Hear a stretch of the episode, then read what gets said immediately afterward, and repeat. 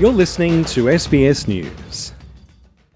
Australia is enduring one of the worst droughts on record, with farmers across much of eastern Australia hand feeding their stock and sourcing feed from other parts of the country.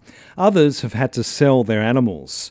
For at least the past 18 months, the skies over eastern Australia have been blue and clear for much of that time.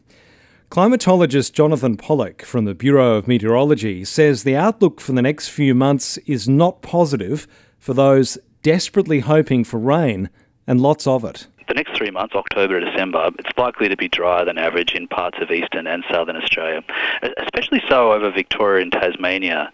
And, and it's also likely that it's going to be um, warmer than usual. Uh, and those two things combined, the drier and warmer end to the year, probably means a low chance of recovery for those drought affected areas of eastern Australia. 30 year old farmer Sarah Hubbard has told SBS's Insight program the signs of drought are everywhere. It is so widespread. It is everywhere. Everybody's feeling it. Everybody's feeling the pinch.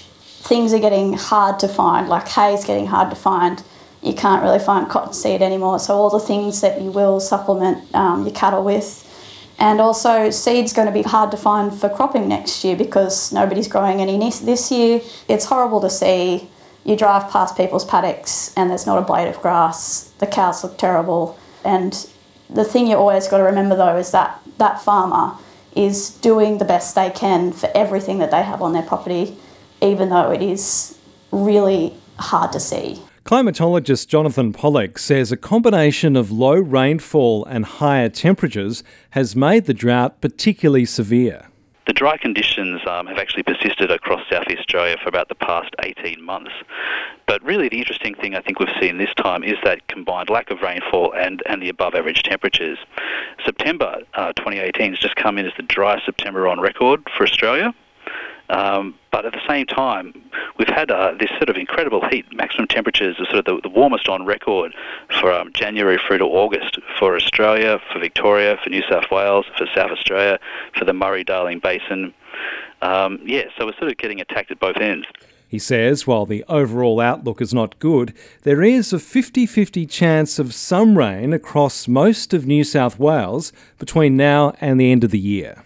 So the outlook for, for New South Wales isn't all doom and gloom. There's um, we're expecting some a dry three months in parts of the south along the Victorian border, and also sort of along in the west near the South Australian border.